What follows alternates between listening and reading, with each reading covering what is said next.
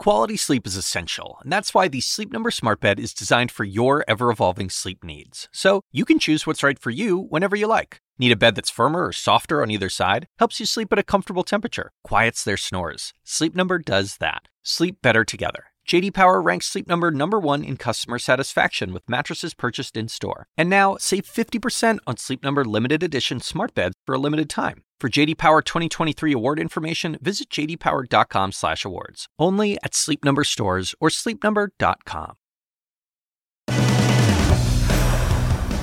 Quote, just give me 5 dead voters. The lead starts right now. New witness transcripts released from the January 6th committee, including one from Donald Trump's own son, and an unusual request from one sitting GOP senator. Then, officials are calling it the largest Russian missile strike since the war began. Ukrainians say it could have been so much worse. Plus, some signs of relief on the horizon for tens of thousands of Southwest passengers who have been stuck in the airline's meltdown for now eight days.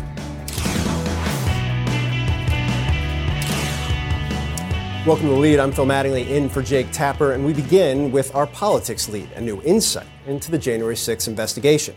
The committee today released more testimony transcripts from 19 witnesses, including Trump's son, Donald Trump Jr., Trump attorney Christina Bobb, former Trump advisor Kimberly Guilfoyle, former Trump White House advisor Stephen Miller, and former press, White House press secretary Stephanie Grisham. There's one key theme that sticks out in many of these transcripts, and that's the role of Mark Meadows. He, of course, was Trump's chief of staff on January 6th and was the closest person uh, in the closest proximity to the president throughout that day.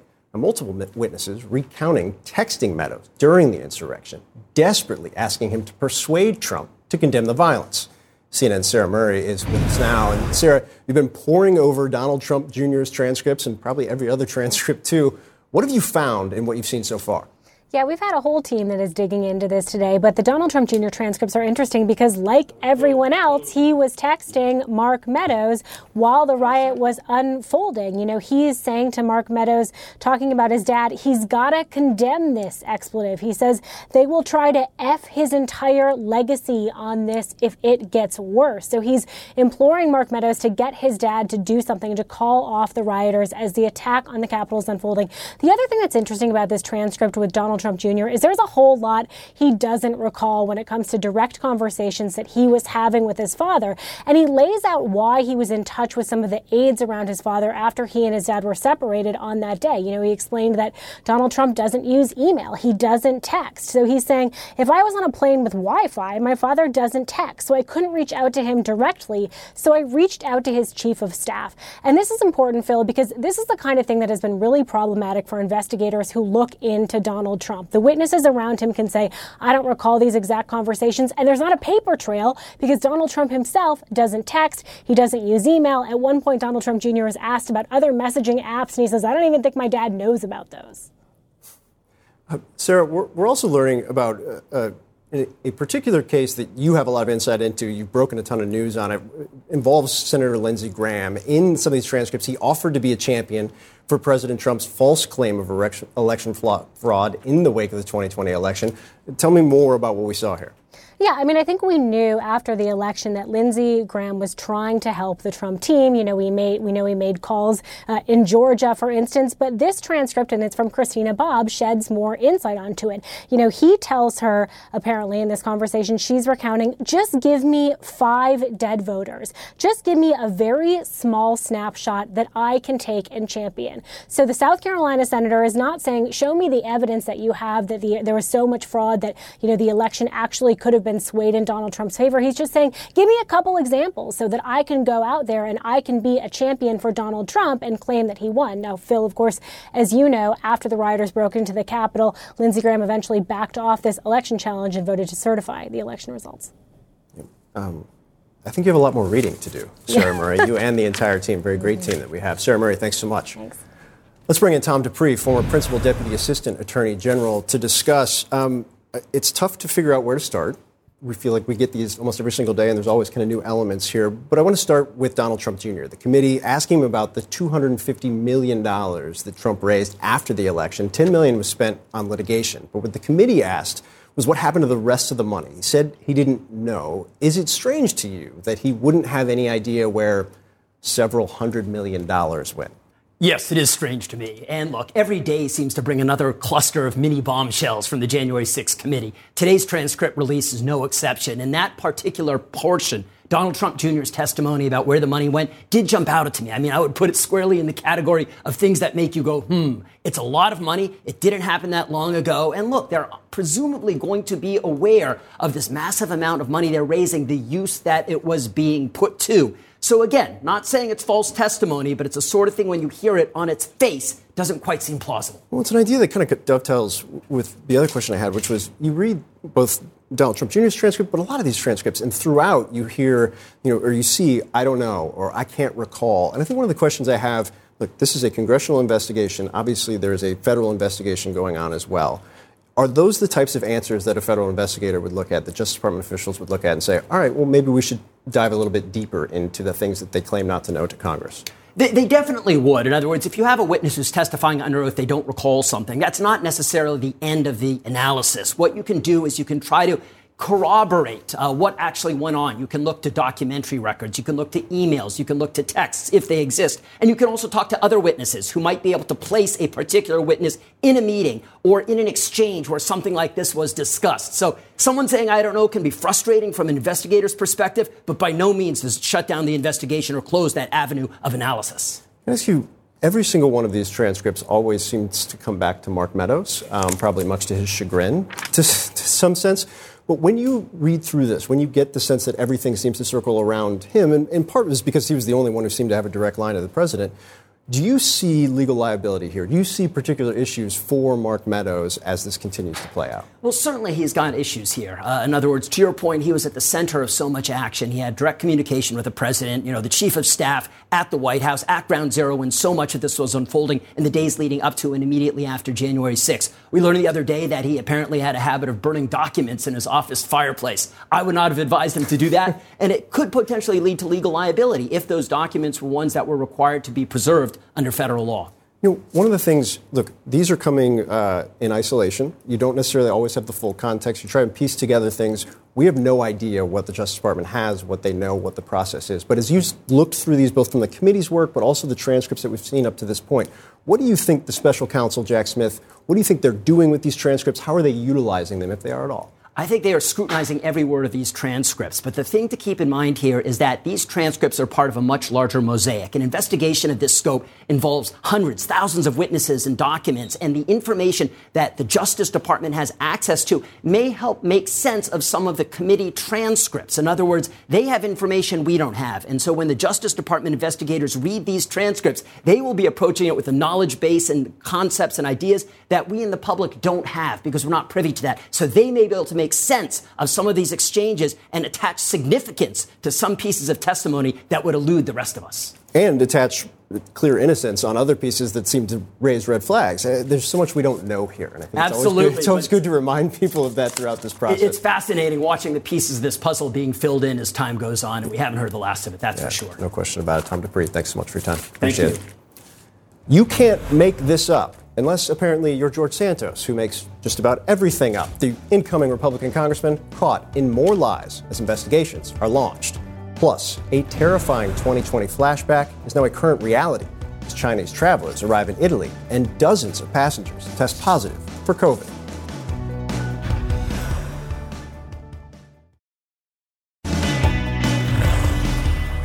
We're back with more in our politics lead. CNN has learned federal prosecutors are investigating Congressman elect George Santos' finances amid growing questions over loans he gave his campaign totaling more than $700,000.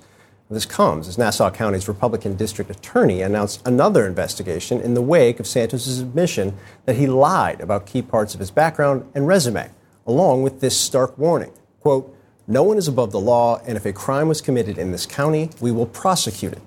As CNN Sunlen Serfaty reports, those, these probes come as CNN has uncovered even more lies from the congressman elect. Shame! Shame!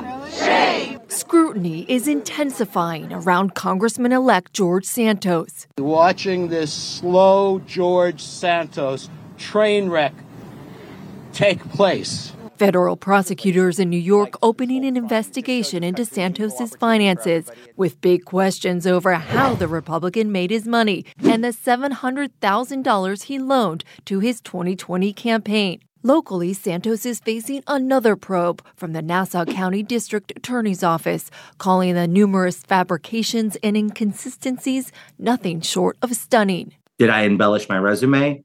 Yes, I did. And I'm sorry. And it shouldn't be done. All this is a whole slew of new fabrications previously unreported are emerging from CNN's K file. Santos once claiming to have attended an elite private school in New York. They sent me to a good prep school, so and which was Horace Mann uh, Prep in the Bronx. And um, on my senior year of prep school, unfortunately, my parents uh, fell on hard times. But that claim is false, according to the school, who has no evidence that he ever attended. Santos also saying that he represented Goldman Sachs at a financial conference, claiming he spoke out against the company for investing in renewables. But there is no record of Santos appearing on the panel or even attending the conference, and Goldman Sachs had previously said he never worked there. CNN also found additional false claims about his family's background. Santos claiming his mother's Jewish name was Zabrovsky and even appearing to use the name for a charity posting. We don't carry the, the Ukrainian last name um, for a lot of people who are uh, descendants of World War II refugees or survivors of the Holocaust. A lot of names and paperwork were changed in, in name of survival. But according to a professional genealogist who helped research Santos's background for CNN, there is no evidence of that name nor Jewish or Ukrainian heritage in his family tree. My father fled socialism in Brazil. My mother fled socialism in Europe and they came here and built a family. CNN's review found Santos's mother was actually born in Brazil. Now it's going to be up, uh, incumbent upon me to deliver on those results, and I look forward to servicing, you're, you're servicing exactly and, right. and serving my my district as Santos attempts to move forward to Capitol Hill. I'm not a criminal. I committed absolutely no crimes. The legal road ahead for him could be treacherous. Where and how did he get this money? As the federal probe zeroes in on his finances. If you intentionally make a false statement about your assets or anything else that matters, that too could be a federal false statements crime. And another story Santos is being questioned about this afternoon claims that his mother was at the World Trade Center on September 11, 2001, and that played a role in her death. Santos sent out a tweet last year claiming that 9 11 claimed his mother's life. Santos's mother actually passed away in 2016. His campaign said that she passed away when she lost her battle to cancer. Of course, many first responders and survivors did go on to develop health conditions after 9 11. And Phil, CNN has asked representatives for Santos for clarification on this. Sunlen Serfaty, thanks so much. I want to discuss. Uh, not really sure where to start, um, but I've kind of been in that place all week, so we're going to go ahead and give it a shot. Um, Margaret, I, I think obviously the, the, the, kind of critical issue here, uh, beyond the absurdity of a lot of this, is there's state investigations, there's federal investi- a, a, federal investigation as well. The chairman of the Nassau County Republican Party is saying they will support him in 2024. Not from the near term sense, longer term. What does this all say about where George Santos is headed? I think George Santos is in a lot of trouble long term, but in the short term, there's no indication that anything other than him being sworn in is what's going to happen unless he decides not to go through with it. He's not been convicted of a crime. He meets the age requirements. He meets the citizenship requirements, as far as we know. Kevin McCarthy could decide not to seat him on committees. Uh, a lot of other things could happen. But look, ever since January 6th or before January 6th, we've been talking about how you can't overturn the results of an election. And like it or not, and this guy is not good for democracy and not what voters thought they were getting, but he was duly elected unless there is a reason by law why he cannot be sworn in. He has the right to be sworn in. So, Nicholas, Margaret makes a good point in the sense that we haven't really heard anything from leadership up to this point. There's some layers to that, including a you know speaker's race on January 3rd. But Kevin McCarthy is going to be back in Washington on January 3rd, and people like yourself are going to be tracking him around the hallways of Congress. Can he remain silent on this until that's over? Is that the plan? How does this all work? Well, Kevin McCarthy has certainly tried to stay quiet on this. We've tried asking him in the halls. He hasn't responded. Uh, the Democratic leader, Hakeem Jeffries, uh, said that McCarthy was looking like he was in witness protection. But you know, at the end of the day, there's not a whole lot Democrats can actually do to keep Santos from being seated and taking office, uh, short of trying to raise any kind of different procedural motion uh, on January 3rd. But that goes down to a majority vote, and Republicans, at the end of the day, want another member in Congress. Yeah, I mean, the majority is not very large at this point in time, which, which gets to the idea that the speaker's race probably has some uh, bearing on whether or not you hear from Republican leaders. Do you feel like this has any impact on this race? It feels so fluid right now, Doug, in terms of anything could break any different way. Does this have an effect at all? Given the margin, it does, and it explains why you haven't really heard anything from Kevin McCarthy or other members of leadership yet. Uh, yet. We often say in politics, you can't get in trouble for what you don't say. Now, often you get criticized for not saying anything, but if you're Kevin McCarthy and Steve Scalise and other members of leadership, if you say the wrong thing, which actually in this case means the smart, sensible, right, obvious thing about George Santos, that affects one vote for the speakership because Santos will have a vote for speaker unless he decides not to.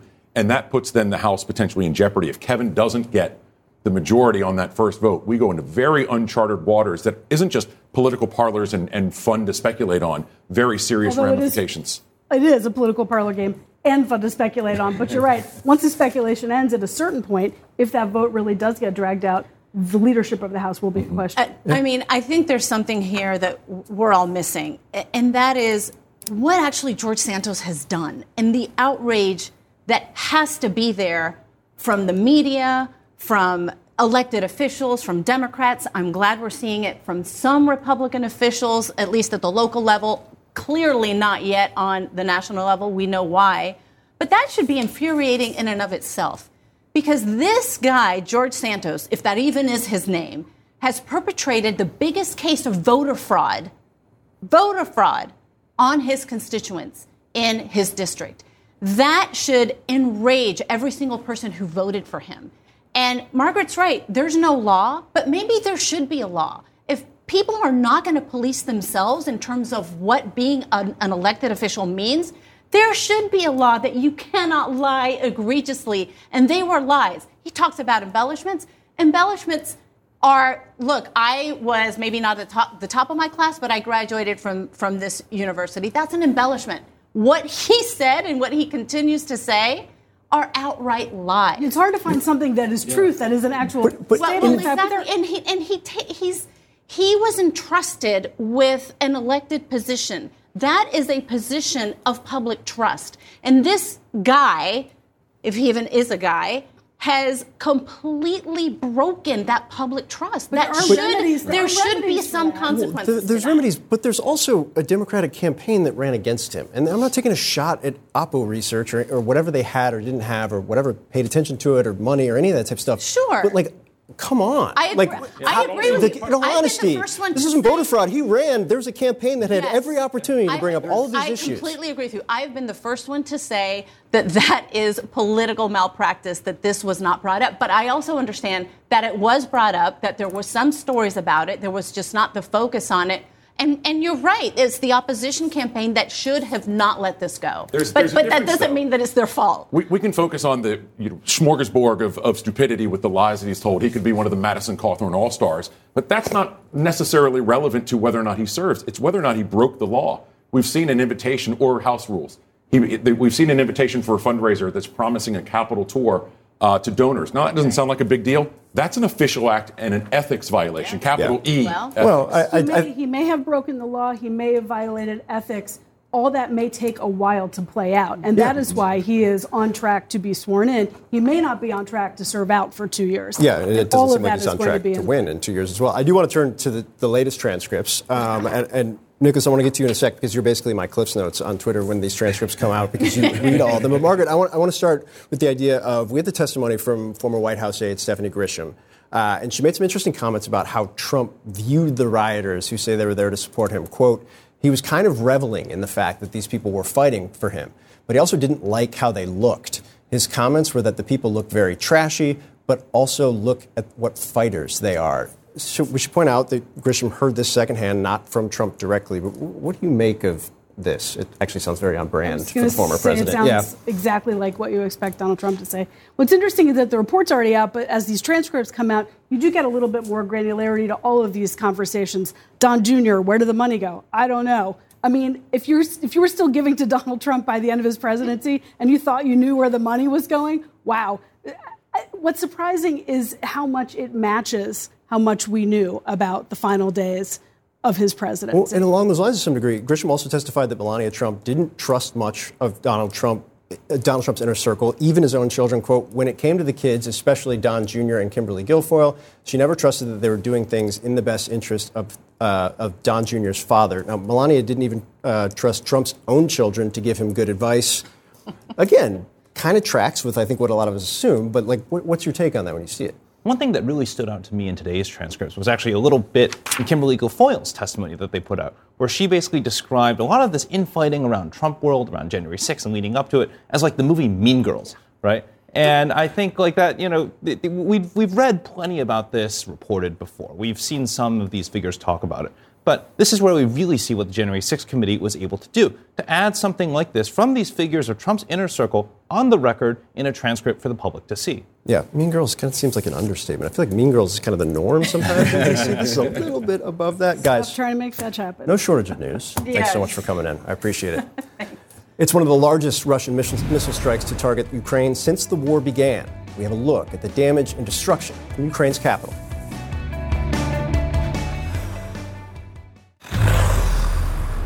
In our world lead, major damage cleanup today across Ukraine as cities and villages were hit in what Kiev is calling Russia's largest missile attack of the war. Ukrainian President Zelensky says Russia launched more than 120 missiles targeting infrastructure in many cities, including Kiev and Odessa. CNN's Ben Wedeman reports at least three people died in the attacks, and thousands more are struggling without power. Dawn breaks and the strikes begin. Phone video captures a Russian cruise missile heading toward Kiev. Russia fired nearly 70 missiles plus drones at targets across Ukraine. Air defenses managed to take down most of them. But this Kiev suburb did not escape unharmed. The mayor of Kiev says that all 16 missiles fired in the direction of the capital were successfully intercepted, but as a result of those interceptions, debris fell to the ground in this location. Massive destruction. A 14 year old girl was injured, as well as her mother and a man nearby. Tetiana was at work. That girl, her granddaughter Angelina, called her desperate for help. She was really scared, in hysterics, Tetiana says. She cried, Grandma, the house was hit. It's on fire. She told me, My mother is unconscious under the rubble. Not for the first time, the crews worked to clear the rubble of homes and lives shattered by war. Serhi lives just down the street. How is it possible that we do this to each other? He asks. I understand that this rocket didn't target this place, but how is it possible to shell peaceful people? In another part of Kiev, 79 year old Leonid is still in his bathrobe. He was jarred awake when missile debris smashed into the ground next to his house setting his son Alexander's car on fire, shattering windows and walls, ripping trees out by the roots. Yet he remained stoic. I was born in World War II, so I'm very calm about explosions, Leonid says. Today, I was only worried about my son. His son is fine.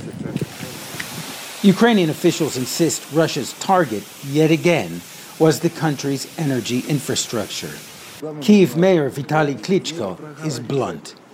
The Russians want to bring depression, especially right now, Christmas time, New Year. The, the Russians want to bring us to, to black time, to uh, without uh, lighting, to without heating. For now, Ukrainians just clear away the wreckage and carry on. But they're going to be carrying on, many of them, without electricity. We just got a statement from the head of the Ukrainian power company uh, conceding that significant damage was done to the power system and saying that they're having difficulty restoring power to regions of Kharkiv, Kiev, Odessa, Mykolaiv, Kherson, and Lviv. Those are basically the all the major cities in Ukraine. Phil? Remarkable resilience, unspeakable tragedy. Ben Wedeman in Kiev. Ukraine, thanks so much. Also in our world lead, for the third time, Benjamin Netanyahu is Israel's prime minister. His new coalition government was sworn in today. It includes far right and ultra religious parties alongside Netanyahu's center right Likud party. In all, the government only has a four seat majority in the Knesset after November's closely divided national election. Sounds somewhat familiar. Southwest Airlines says its schedule should finally be back to normal tomorrow, but it will be too late for one bride who is missing her own wedding.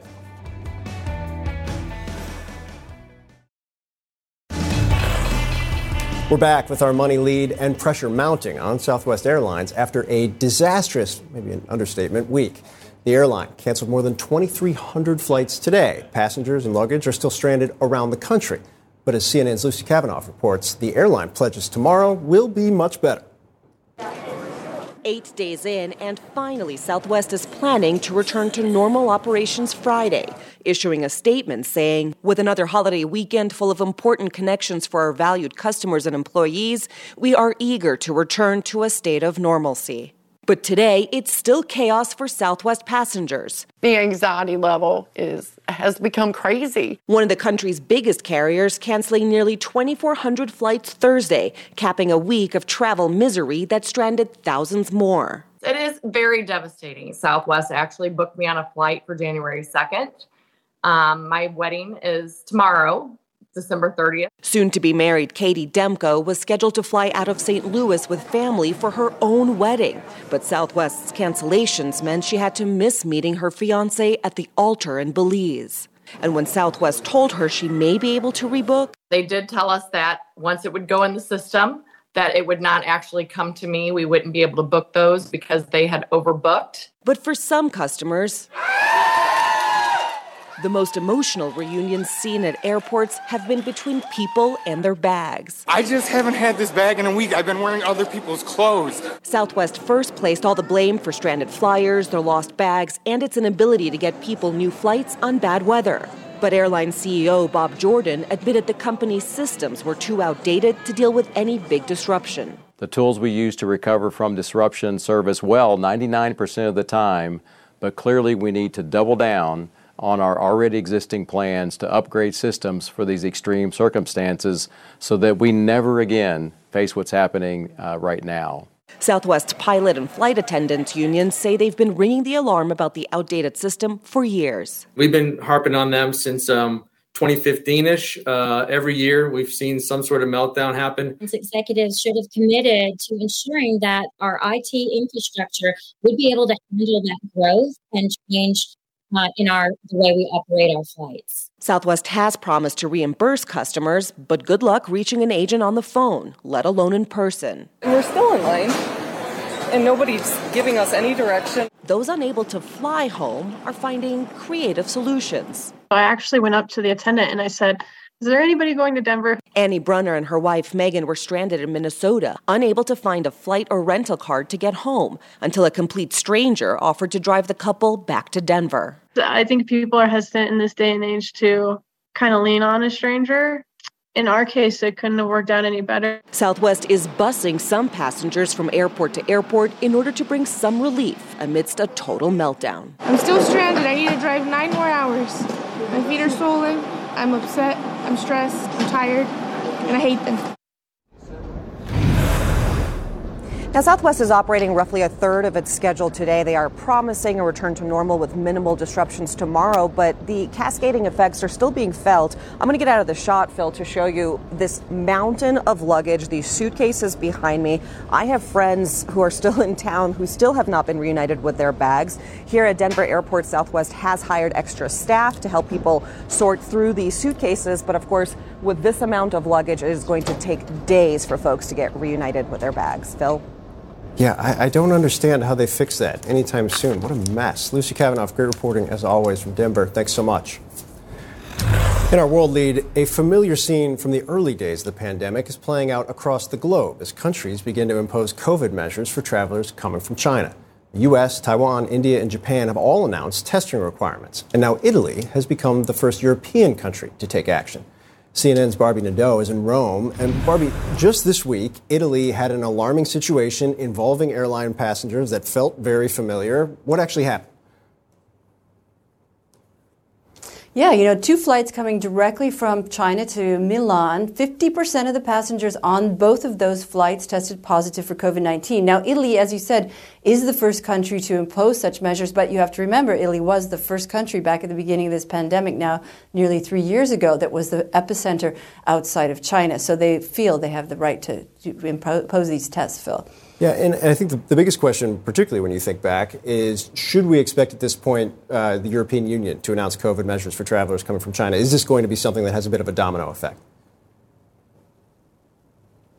Well, it doesn't sound like it. European Union leaders met today, and there's just such disparity. There, a country like Italy is not going to budge on this mandatory testing, and other countries, including France, are not going to budge uh, on not testing. So there's no way to meet in the middle. You've got 27 countries here trying to come up with a cohesive plan when you've got such extremes. I think it'll be every country to themselves, much like we saw at the beginning of the pandemic nearly three years ago. And everybody's hoping it doesn't play out quite like it did back then, Phil. Yeah, certainly a very different time, but a lot of eerie familiarity here. Barbie Nadeau in Rome, thanks so much.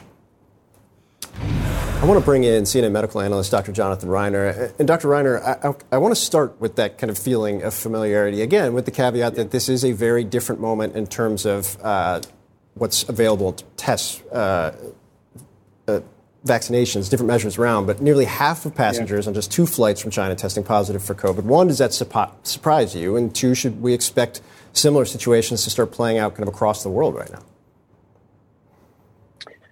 Yeah, hi, Phil. It certainly seems like deja vu all over again. Uh, it doesn't surprise me that flights from China are packed with folks with, with COVID. The Chinese have basically stopped reporting the number of cases, and when they were reporting, they were reporting only about 5,000 cases per day, when uh, international estimates are closer to over a million cases per day or, or more uh, in China. So as China opens up, people with COVID will be uh, exiting uh, that country. But it's important to understand that these variants that people are concerned about are already circulating around the world. They're they're already in the United in the United States, and it's impossible to keep uh, this virus in any kind of you know geographical uh, geographic jail.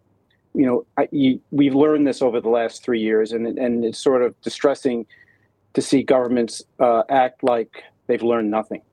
You know, one of the things in talking to U.S. officials, they've made clear they haven't, uh, they aren't aware of any new variants at this point that are coming out of China that they aren't familiar with. But given the explosion of cases, the low vaccination rates, that's got to be the most palpable concern to some degree. What level of concern do you have about new variants? Well, the more virus we have uh, circulating in this country and around the world, the more opportunity uh, there is for the virus to, to, mutate.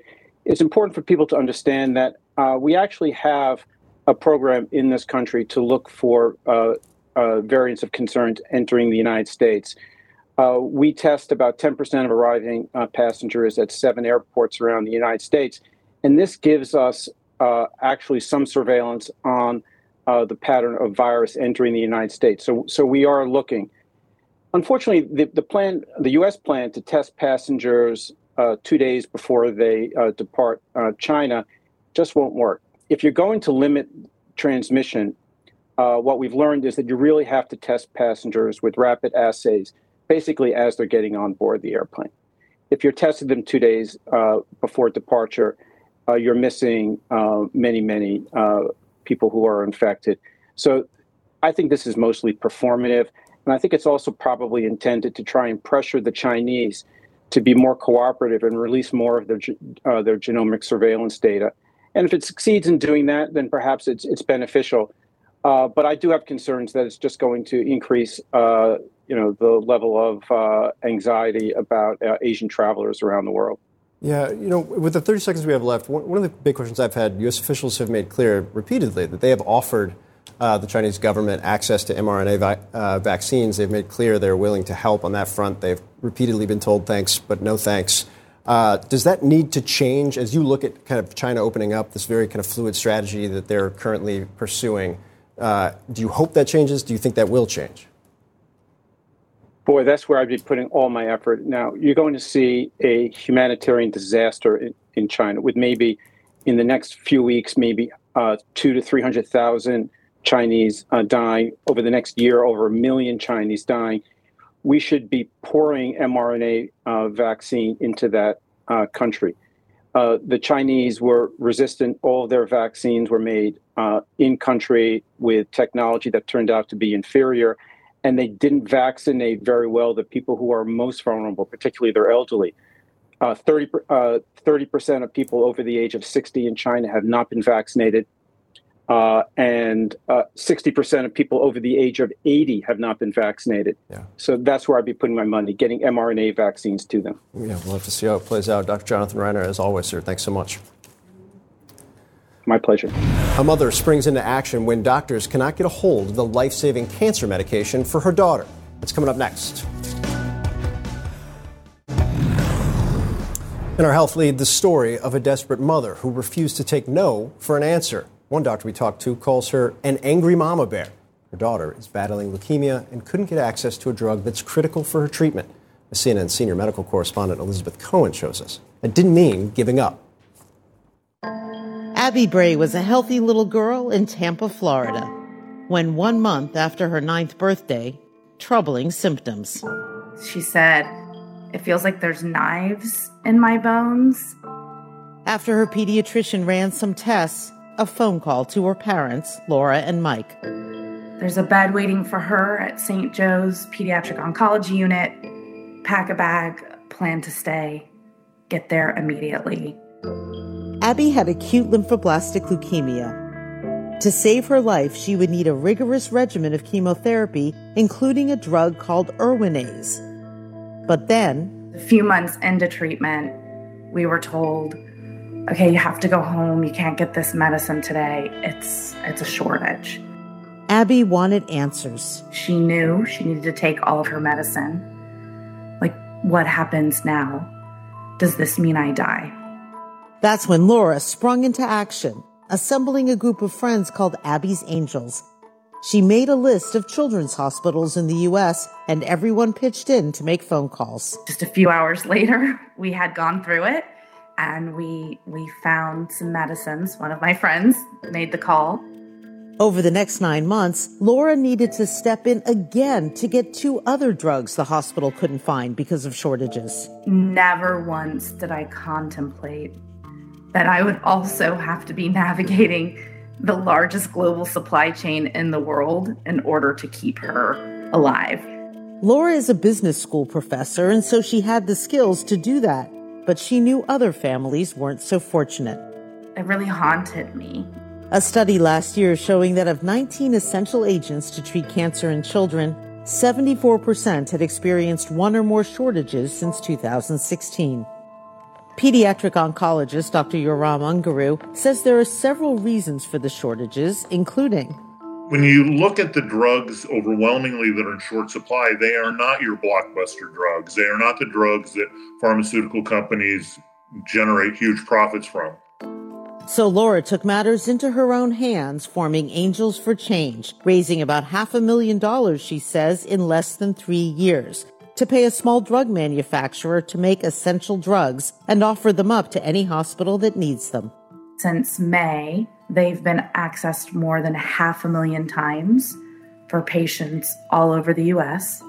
Earning praise from experts. You just look at what her organization has accomplished in the past few years, I think it speaks for itself. And there's something to say about that adage hell hath no fury like an angry mama bear. This mama bear navigating the global supply chain for children all over the country with cancer. Elizabeth Cohen, CNN, reporting. Our thanks to Elizabeth Cohen for that great report. Our coverage continues with the one, the only Wolf Blitzer in the Situation Room. When you work, you work next level. And When you play, you play next level. And when it's time to sleep, Sleep Number smart beds are designed to embrace your uniqueness, providing you with high-quality sleep every night. Sleep next level. JD Power ranks Sleep Number number 1 in customer satisfaction with mattresses purchased in-store. And now, the Queen Sleep Number C4 smart bed is only $1,599. Save $300 for a limited time, only at Sleep Number stores or sleepnumber.com. Prices higher in Alaska and Hawaii. Quality sleep is essential, and that's why the Sleep Number Smart Bed is designed for your ever evolving sleep needs. So you can choose what's right for you whenever you like. Need a bed that's firmer or softer on either side? Helps you sleep at a comfortable temperature, quiets their snores. Sleep Number does that. Sleep better together. JD Power ranks Sleep Number number 1 in customer satisfaction with mattresses purchased in-store. And now, save 50% on Sleep Number limited edition smart beds for a limited time. For JD Power 2023 award information, visit jdpower.com/awards. Only at Sleep Number stores or sleepnumber.com.